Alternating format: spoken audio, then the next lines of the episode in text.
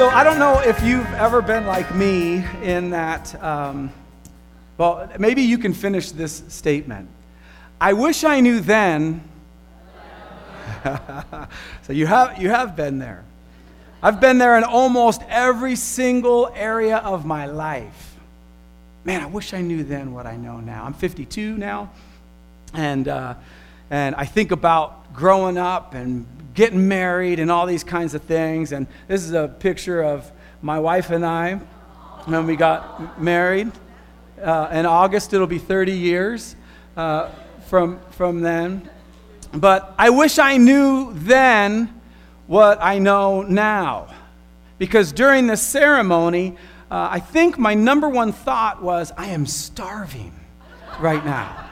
And they were making because I knew I was getting married. I knew it was going to last a long time. I knew it was going to, you know, it, it was going to be fine. But I, I wish I knew then what I know now about how rich of a relationship this is going to be. All the ups and downs of raising children. What it's like to buy a house and almost lose a house. And what is it like to just laugh until your side aches. And what is it like to go through struggles together and to raise a kid that has needs, you know, and, uh, and go through so many hospital visits together. It's like, it's like I, part of me wishes I could go back and go, man, I wish I knew then what I know now. We bought a house when I was, we were young. We had gotten out of college and we both had jobs and we thought, oh, let's buy a house. We'll buy a fixer-upper. That's, that's what we'll do, a fixer-upper. Now, I, I learned from my dad, and my dad had three tools, a hammer, duct tape and a Phillips head screwdriver. Those were his, and he was fairly certain you could pretty much fix anything with that. So I thought, well, I, I, I, got those tools. I got all the tools I need to fix up my house. Here's a picture of me in what we call the blue room. Uh, and I wish I knew then what I know now. I, uh, if you notice, um, I wasn't wearing shoes. So my feet looked like hobbits' feet. And uh, because I didn't have, I only had two pairs of shoes, I didn't want to get paint on them. So I just, they're just covered in paint. I'm covered in paint. Um, this is Chinese food. That was good. Uh, back then, I drank a lot of Diet Coke. That was good. Um, but I wasn't very good at fixing things. So I employed my wife. this is the proper way to take uh, wallpaper off the, off the wall. Um, I wish I knew then what I know now. I sanded all the walls in, in the living room rather than just ripping it off and putting up new drywall. It's way faster and it looks better. But I sanded them all, spent days sanding. I wish I knew then what I know now. You don't have your wife take asbestos off the ceiling. I didn't know there was, I didn't know that, that, that, that acoustic stuff has asbestos in it. I found that out later. And so we had the appendage removed that grew out of Lisa's back. Uh, and so that was good. I wish I knew then what I know now uh, that when it says hardwood floors throughout, uh, and those hardwood floors are covered with carpet, you ask a very important question Did the previous owner have any pets? Um, here's what it looks like. Um, so this is, this is my sister she's pretending she's being eaten. This is a urine stain. Mm-hmm. So is this. Back here, uh, right here, and right, uh, let's see, oh, and over here. Yeah. So I had to, in order to get that urine stain out, I had to use a uh, disc sander with a pad that you'd use to sand concrete. Okay? I wish I knew uh, I wish I knew then what I know now. Um, I'm going to talk about a guy that I'm super sure, I'm almost positive, he had this going on in his life almost every day. His name is Peter, and he spent three years with Jesus. And he was kind of rough, and he was a fisherman, and he kind of went around and he was in control and he would, he would chase little kids away. You know, you don't, you don't want to get in the way of the master. He would, um, you know, kind of control things if there was too many crowds or if somebody interrupted Jesus on his way somewhere. He, Peter would kind of step in. He's kind of like a, a bouncer, right? And he'd step in and go, hey, you're going to have to go, go the other way. Peter also denied Jesus in probably one of the most famous stories of the Bible. Jesus was on the, uh, the Garden of Gethsemane, and they came to get him. And his first idea was to grab a sword and you know, go fight this way because that's what they believed. They believed the Messiah was going to lead them into victory. And uh, so he tries that, and Jesus says, No, what are, you, what are you doing? Peter, put your sword away. Well, now that Peter didn't have his sword or wasn't allowed to use it, he ended up deserting Jesus. Peter deserted Jesus because he was afraid for his own life. And then, in this incredible turn of events, he's sitting there with basically a middle school girl who's asking him questions. And he not only denies Jesus three times, he says, I never even knew him. And those three years of ministry they did together. I'll bet Peter, after Jesus rose from the dead, was like, man, I wish I knew then what I know now because something changed Peter's life forever. It was the resurrection, the actual physical resurrection caught Peter on fire, and Peter began the beginnings of the church. Think about this. For the first 200 years of the church, they didn't have a Bible.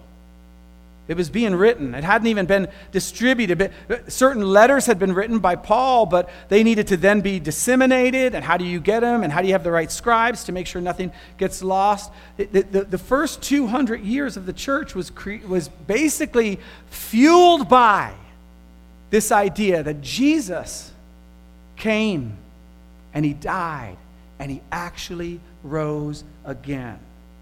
Peter, when Jesus came back from the dead, first he ran to the tomb when he heard it was empty. He didn't believe Jesus was going to be standing in there. He wanted to know where was the body. He wanted to know exactly like you and I where's the body? Who took the body?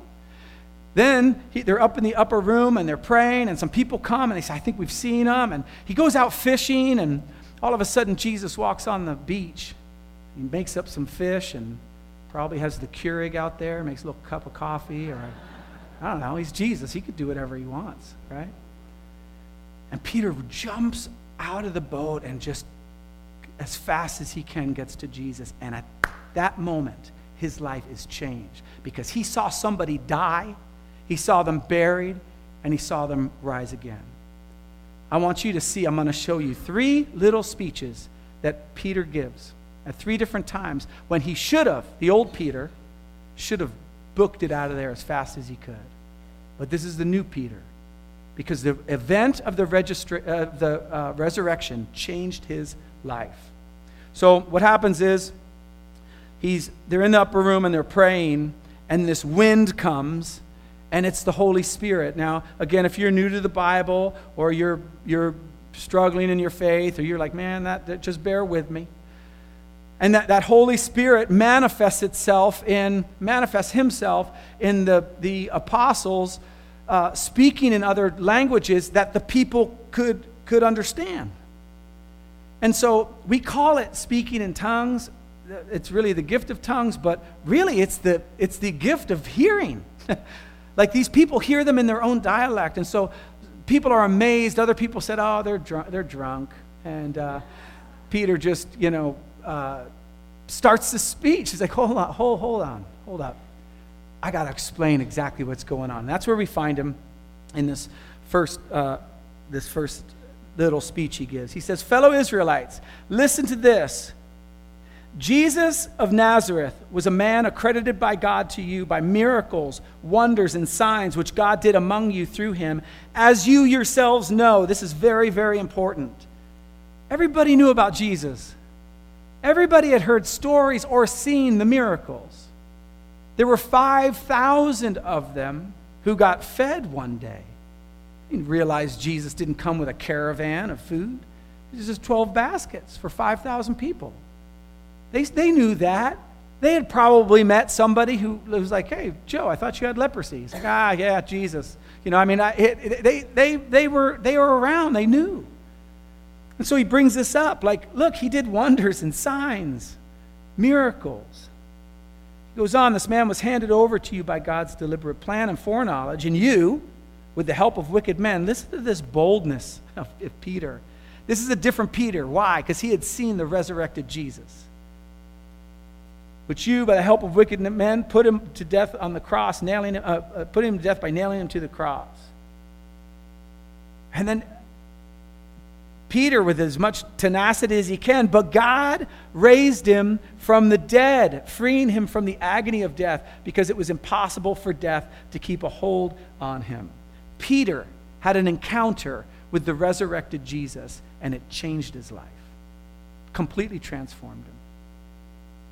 And I'll bet he'd wake up in the morning, all of a sudden think about, God, man, remember when I chased those kids away? God, I wish I knew then what I know now that Jesus brings restoration and wholeness. It doesn't matter your age or race or anything. Like, oh, man. He goes on, he quotes David, and this would be very important to the people hearing because David was very important. The Messiah was supposed to come through the line of David. And David starts talking about the Messiah and the, and the resurrection. And Peter makes this point of he wasn't talking about himself, guys. You can go visit David's tomb right now. He, he, he's still there. Well, what's left of him? And so he goes on. He says he, he was talking about seeing what, what was to come. He spoke of the resurrection of the Messiah, that he was not abandoned to the realm of the dead, nor did his body see decay. Here he goes again. God has raised Jesus to life, and we are all witnesses of it. The 12 of us. Now, there's 12 again at this time. We, there was 11 because Judas hung himself. And one of the criteria that you had to have to be the 12th disciple is you had to have seen the resurrected Jesus. The whole birth of the church rests on the fact that they were eyewitnesses to a resurrected Jesus. 3,000 people became follower of Jesus that day. Do you know why? Because they either saw or had heard somebody talk about this resurrected Jesus and they realized, man, this guy was it. He was the Messiah. We're going to be followers. Then, secondly, one chapter later, Jesus is, uh, Peter's at the temple. And he's walking into the temple, and uh, just like normal, and there's a guy there, Frank. And uh, Frank has a disability. I'm relatively sure with the studies I've done because I'm a Bible scholar. Uh, Frank, Frank has a, he can't walk. And so what would typically happen with people at, at, those, at that in antiquity there is they would sit and they'd beg in front of the temple. And when you brought your offering to the temple, you might have a little bit more that you'd give to Frank. And uh, you'd feel good about yourself and you'd go in. And so Peter walks in and he says, I don't, I don't have any silver or gold. But then something happens. That same Holy Spirit that caused those people to speak in various dialects, various tongues, prompts Peter. Okay, remember when Jesus healed people? And you were just happy that you guys were all getting attention? Don't you wish you knew then what you know now? That Jesus actually wanted to bring wholeness to people. Why don't you go ahead and do that? And so Peter looks at him and he says, I don't have any silver, I don't have any gold, but uh, what I do have, I can, in the name of Jesus, I want you to rise and walk. Picks him up by the hand, and the guy gets up and he's walking and he's leaping and he's praising God and he's going all around. And people are like, and isn't that Frank? Has Frank been faking this the whole time? Because I swear I've given him a lot of money. right? No, they go, this is a miracle. They know Frank. So they go to Peter and they start worshiping him. And here's what Peter says this bold Peter, who before was happy with the crowds, happy to be part of the in crowd, happy to be one of the disciples, and would tell Jesus, hey, Jesus, don't, don't talk like that. People are getting offended. If we're going to keep this thing going to the uh, election in 2014, uh, we're going to want to make sure that uh, you, you get your words right. We don't want this tweeted out wrong. This Peter says this. When Peter saw this, he said to them, fellow Israelites, why does this surprise you? Why do you stare at us as if by our own power or godliness we made this man walk? You think this is us? Did I mention there was a resurrected Jesus? That this is the power? The God of Abraham and Isaac and Jacob, the God of our fathers, has glorified his servant Jesus. I guess, you know, he says it again. You handed him over to be killed and you disowned him before Pilate. And he had, when he had decided to let him go, you disowned the holy and righteous one and asked that a murderer be released to you. You killed the author of life, but God raised him from the dead. What we celebrate today at Easter is an event, a real historical event that changed the life of Peter, changed him from a coward, changed him from someone who cared more about the ministry than who the minister is, who the Lamb of God is, was cared more about politics and wishing the Romans would just get out than compassion and shalom and fullness and the kingdom of God being brought in by Jesus. God raised him from the dead. And then he says this again we are witnesses of this. We've seen it. I've seen Jesus. I had breakfast with him just the other day. This is just seven weeks after uh, Jesus died. Everybody knew about this. He says, By faith in the name of Jesus, this man who you see and know, Frank, was made strong. It is in Jesus' name and the faith that comes through him that has completely healed him, as you can all see. So, Peter's second speech, that resurrection, that event has transformed him, transformed him. Peter's not going back. Peter's not going back to the way he was. I wonder if Peter thought to himself some day he's walking along and he's like, well, we'll get to that when we get to what he actually wrote when he was in his 50s and 60s. Peter and John before the ruler. So what happens is they heal this guy, and the power structure doesn't like somebody else gaining power, okay? I'm so glad we're done with that part uh, in our lives. But the, the, the powers that be are threatened by this. But the problem is, somebody got healed. So it's like, how do you manage that? Well, they got the Sanhedrin together, very powerful group of people. This, these are the people that handed Jesus over to, to die. That was the plan from the beginning. And they were greatly disturbed because the apostles, listen, the apostles were teaching the people, proclaiming in Jesus the resurrection of the dead. It's that resurrection again. This is the birth of the church. The birth of the church happened because of the resurrection. If there was no resurrection, there would be no church. The church didn't invent the resurrection, the church happened because of the resurrection. So here goes Peter. Anytime it says Peter filled with the Holy Spirit, pay close attention because he goes off. Then Peter, filled with the Holy Spirit, said to them, Rulers and elders of the people, this is the very group of people that Peter denied Jesus over. Now he's in front of them, and he's seen firsthand that they will get you killed. And Peter's like, Sweet. Because Peter knows something now that he didn't know then. That Jesus has the power over sin and death. It doesn't matter what you go through. It's not about this world. It's not about just barely getting through.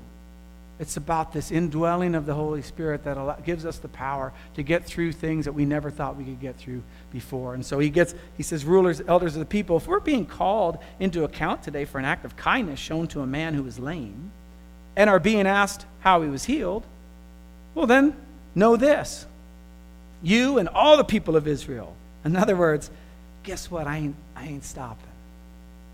So I'm not going to just talk to you. I want every single person in Israel to know this Jesus lived, and he died, and he rose again.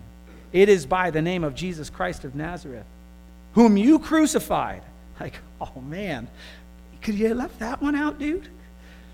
but whom God raised from the dead, that this man stands before you healed. Like that's, I'm just telling you now, it's, it's Jesus, that resurrection power. Then he goes on and starts saying some really strong things. Salvation is found in no one else, for there is no other name under heaven given by mankind to which we must be saved. And this is one of my actually one of my favorite verses. When they saw the courage of Peter and John and realized they were unschooled, ordinary men, they were astonished. What were they astonished about? They took note that these men had been with Jesus.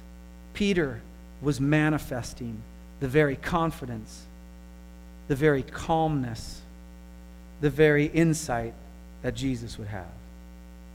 When Jesus says that he comes to bring peace, when he comes to bring strength, when he says, Be anxious for nothing, you know, you don't have to worry about that. Take my yoke upon you. This is exactly what he's talking about. This is what a life with Jesus looks like.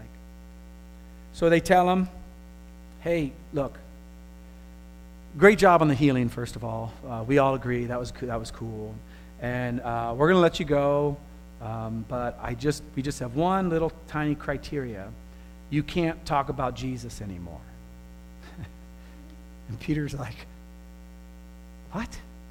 I can't talk about Jesus anymore. Watch what he says. Peter and John replied, Which is right in God's eyes, to listen to you or to him? Go ahead, I'll wait. Yeah. Nothing? Caiaphas? Nothing? Man, you were talking real big just a little bit before you want to. Nothing? Okay, right. You be the judges. And he says this Man, this is so powerful. As for us, we cannot help speaking about what we've seen and heard. The resurrection is a big deal. It changed Peter's life, it birthed the church. And it's the power, Ephesians tells us, it's the power of the resurrection that can break the chains in your life as well. It's the power of the resurrection through what Jesus did on the cross, that payment that he made, that can take your past, wipe it out. That can take your next week and you meeting with the boss or things are happening at work and you think, man, what, what would I do if I lose my job? What if, I don't know, what if, what if she leaves me? What if my kids don't, I don't get to see my kids? What if, and it says, hey, hey, hey, the power of the resurrection that raised Jesus from the dead is available to you as you begin to make him your Lord, as you begin to follow him. So Peter is getting, gets older now. And I, he's, he's in his 50s and he's writing uh, a book or a letter that gets distributed that we call First Peter. Like literally, we've had hundreds of years to name the book, and we're like, man, I, am going to stick with First Peter. We got to come up with something else. But anyway, it's the first uh, thing we have for Peter. And you'd think now, after 10 years of not having been around the resurrection and now getting involved in house churches and trying to raise up leaders and all the things that come with church and ministry and all those things, you think Peter would be writing about stuff of just like, hey, look, uh, you know, when you argue in church or when you're trying to pick the color of the carpet, here's 10 things you should remember not to do. Or he, he'd be doing something. But he's writing this, this letter. And, and again, think about this four decades or three decades later, this is what Peter's talking about. Praise be to God and Father of our Lord Jesus Christ. In his great mercy, he has given us new birth into a living hope. Well, where does that new birth come from, Peter? Is it from going to church because you've planted a lot? Is that how we get the, the new birth and the living hope? Is it from memorizing a bunch of scripture? And Peter's like, What scripture? I don't, you mean the Old Testament? It's like, No, the New Testament. I, I don't know what a New Testament is. I just write books. That's all I do. Right? Is it from that? Is it from what? Where's the living hope coming from, Peter? Now 50 year old Peter, 60 year old Peter. Through the resurrection of Jesus Christ from the dead. Peter is not letting this go. That same power is available to you and I as we deal with the issues in our lives. And then he goes on and he says, and into an inheritance that can never perish, spoil, or fade. This inheritance is kept in heaven for you. You say, that's weird because the Old Testament hardly says anything about heaven. As a matter of fact, an Old Testament Jew would believe that you live on this life and, and you, you have, lot, it's from generation to generation, and you get your shot and you do your best and you do your thing. It's the people of, of, of God. That's the most important thing. Where did Peter get this idea of heaven? Jesus. I can imagine Peter in his room going, Oh, my, oh, my heavenly Father. Oh, oh, that's what he was talking about. God, I wish I knew then what I know now. Man, I wish I, I would have I would have treated things differently. I, I, wish, I wish when I was walking on the water, I knew then what I know now is that He's God and He has the power over pretty much everything. And that even if I die, I'm going to be okay. And I wouldn't have gotten scared. I'll bet I could have gone five steps more. then I would have probably gotten scared. I wish I knew then. I wish I, I wish I could go back and just get two more steps. That would be cool. I wonder if he looks back and he's like, man, I wish I knew uh, that when Jesus was washing my feet that night, I wish I wasn't uncomfortable. I wish I didn't tell him to stop. I wish I, I, I had known that he was going to really die, and then he rose again, and he was going to be gone, and I wouldn't see him again. And uh, I just, I miss him. I wish I had, I wish I had just relished that ceremony. I got this inheritance in heaven. He says this, and in this you greatly rejoice, for now, for a little while, you may have had to suffer grief in all kinds of trials. Wait a minute. Peter's focus wasn't on this fictitious God that is supposed to make everything okay. Peter understands that you have trials. Peter understands that with a relationship with Jesus and through the power of the Holy Spirit, you can actually go through trials. They don't have to be removed from your life. That's incredible. That's a whole different kingdom, if you will than the idea of I'm a slave to my circumstances. And Peter's saying, Man, we, you greatly rejoice in this, even though for now you have to. And then he goes, You know what? God's going to even just use the trials for you too. These have become so that the proven uh, genuineness of your faith, of greater worth than gold, which, is per- uh, which perishes, even though it's refined by fire, may result in praise, glory, honor when Jesus is revealed. And then Peter does something that I'm so happy he did he starts writing to you and I. Now, he's writing to, to a group of people uh, that now, after the decades that have gone by, they might not have seen Jesus. If you're a 20 year old or whatever, you, wouldn't have, you would have known the stories. You probably would have known someone who saw Jesus, or maybe even someone who saw the resurrected Jesus. And you, you know about it because the, the church is still growing and still expanding and moving at an incredible rate. But he says this to you and I. Because we might think that, man, the resurrection was so cool for them. I, I wish it, I, I wish I could have been there. I wish I could have seen it. He says, though you've not seen him, you love him. And even though you do not see him now, you believe in him and are filled with inexpressible and joy, glorious joy. This is the result of putting your faith in Jesus. It's not finding a great church, which I think is super important. It's that you begin a relationship with Him. And even though you don't see Him, you can love Him. And even though you don't see Him now, you believe in Him. And you're just filled with this inexpressible and glorious joy. See, it's difficult for me now if, if, if you could prove to me the Bible's wrong or whatever, uh, I've seen too much and I've heard too much. I, I've experienced too much in my relationship with Jesus to be able to back off now. Now, should I be farther along than I am? Absolutely. Absolutely. I, I, I do the best I can. But Peter's talking about this thing, man. You, don't ha- you didn't have to have seen it. Trust me, the church wouldn't be here if this, if this did not happen. The resurrection didn't happen. You, you don't have to be there to be, believe. You don't have to see Jesus. You don't have to uh, do that. It's already been done for you through the creation of the church. And then he says this incredible thing. He says, For you are receiving the end result of your faith. What is the end result of my faith? If the end result of my faith is to make it to heaven, I mean, that's good. I, trust me, I, am all about heaven. I, don't, I definitely want to go. I just make that clear. I definitely want to go, okay? So just let me finish, okay? No, the, uh, the end result of your faith starts here. And Peter just puts this word picture together that if you include heaven, that's great.